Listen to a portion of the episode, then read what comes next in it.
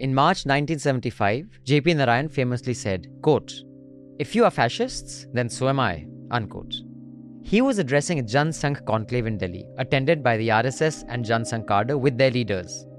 And these words gave the RSS much needed validation. It helped cleanse its image in the public eye after Gandhi's assassination. The stain had persisted despite getting a clean sheet from the Supreme Court. Months later, in June 1975, the Congress lost the election in Gujarat, failing to get a majority. This was one of the earliest instances of a hung verdict in India. On June 12 of 1975, the Allahabad High Court had ruled against Indira Gandhi on charges of election fraud. The Supreme Court also rejected her plea, challenging the High Court verdict. That's when JP, in a speech in Delhi on June 25th, urged the police and military to not follow Indira's orders. That day, a few minutes before midnight, the president declared the emergency. And this was on Indira Gandhi's behest. It was ratified by the parliament the next day.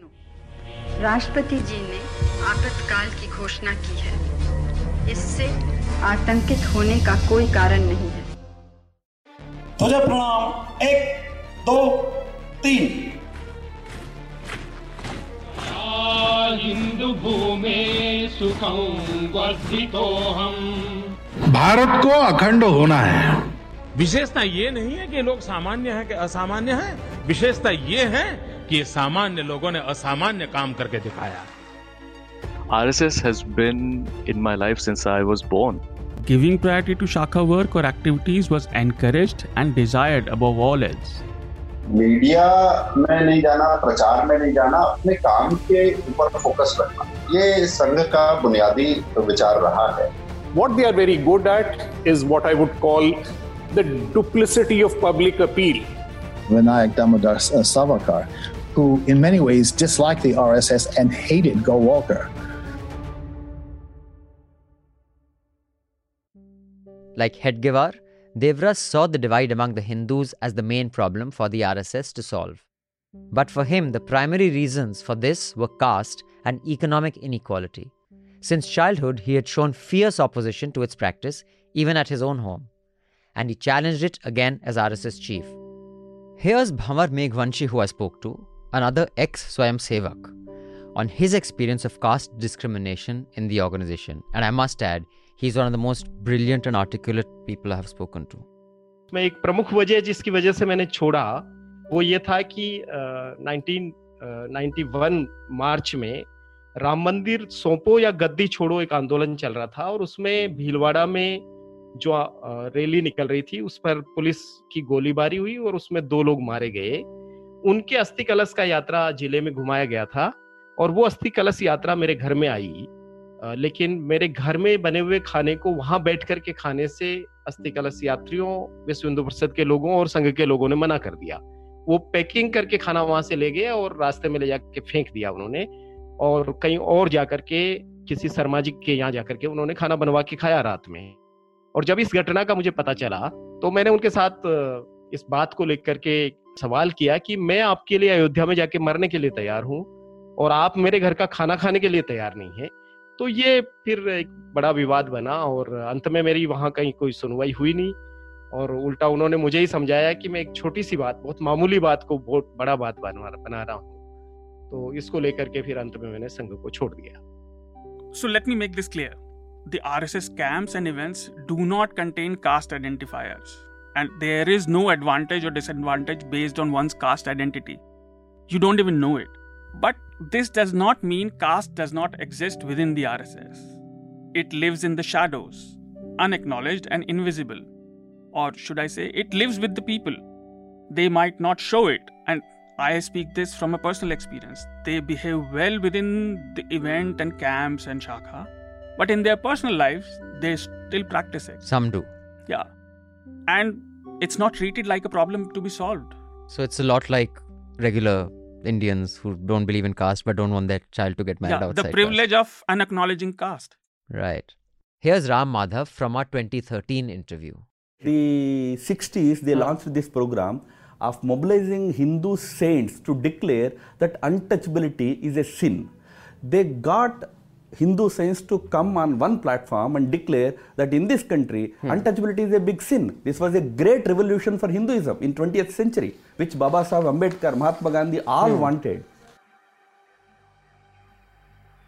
Modi was building his image as part of his bid to be the BJP's new leader. The RSS was using its vast network to gauge the mood of its cadre on the ground. What it found was overwhelming. Modi was a favorite among its cadre and even the public, seen as a strong, decisive, development focused politician. All that information leading up to the election lined up with the mood that had been building within the Parivar that Modi be nominated as the next prime ministerial candidate of the BJP. But it was easier said than done. The BJP leadership was unimpressed by these ideas. Advani, in particular, because it was his time to be PM now. and that in itself was surprising. For the BJP to go against the RSS ethos by resisting a change in leadership. The RSS made many painstaking yet unsuccessful attempts to bring in a consensus for a change in BJP leadership before the 2014 general election. So, the RSS took charge. During the BJP's national executive meet in Goa in 2013, Narendra Modi was nominated as the BJP's PM candidate for the upcoming elections. This, despite open displeasure from Advani and other senior BJP leaders like Sushma Swaraj, Murli Manohar Joshi, and longtime ally Nitish Kumar, all of whom preferred Advani over Modi. This could not have been possible without the nod from the RSS. And in the run up to the election and during the election itself, the RSS machinery worked openly and in unison to script an overwhelming BJP victory. भाइयों बहनों आपका प्यार मेरे sir आंखों पर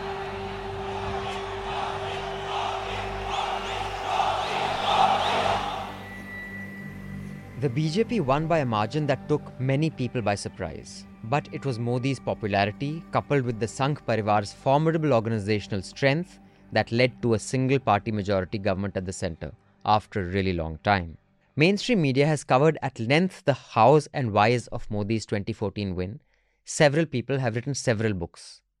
But one less acknowledged reason is Modi being a pracharak and the meaning and weight this carries for people within the Parivar. Since then, the RSS has taken a much more active role in the electoral process with a hands on approach on the ground. It stands shoulder to shoulder with the BJP, participating in electoral strategy and smoothing differences within the government and between its affiliates. There is no denying that after almost eight years of BJP in power, there are increasing instances of majoritarian violence by Hindu interest groups aligned with the RSS. And whether it's being garlanded by elected officials or inaction from law enforcement, members of these groups who indulge in violent acts also enjoy political patronage, which extends to protection from the legal system as a whole. The question is will the RSS take responsibility? Or will it stick to its playbook and claim it plays no role in these quote unquote fringe groups? Given the clear and obvious ties between the RSS and BJP, can the RSS get away with washing its hands off the BJP's social, political, and economic failings? And can the BJP ever go against the RSS's fundamental ethos, either for political ambition or to meet the demands of the electorate? Here's Hartosh Singh Bal of the Caravan magazine on how the RSS exerts its political will through the BJP. Bhagwat has publicly contradicted the stance of this government, including Modi on any major issue. Can you tell me one instance where Modi has gone and challenged a view of the RSS or ever taken it on head on on something that the RSS has taken a stand on? Do you think Modi even dares to do that? Modi is in the end at just Swayam Sevak. I'm saying it is basically the BJP is the political wing of the RSS. Modi is the head of the political wing. He has considerable liberty in many areas. But when it comes to governance, what what has he achieved? He has done administratively nothing. The only things he has achieved that will count as achievements in his eyes are the things that he's done for the RSS. That was just a sneak peek because this episode is behind a paywall. If you want to hear the entire episode and more amazing podcasts like Let's Talk About and NL Hafta, subscribe to Newslaundry. Support independent media, support Newslaundry.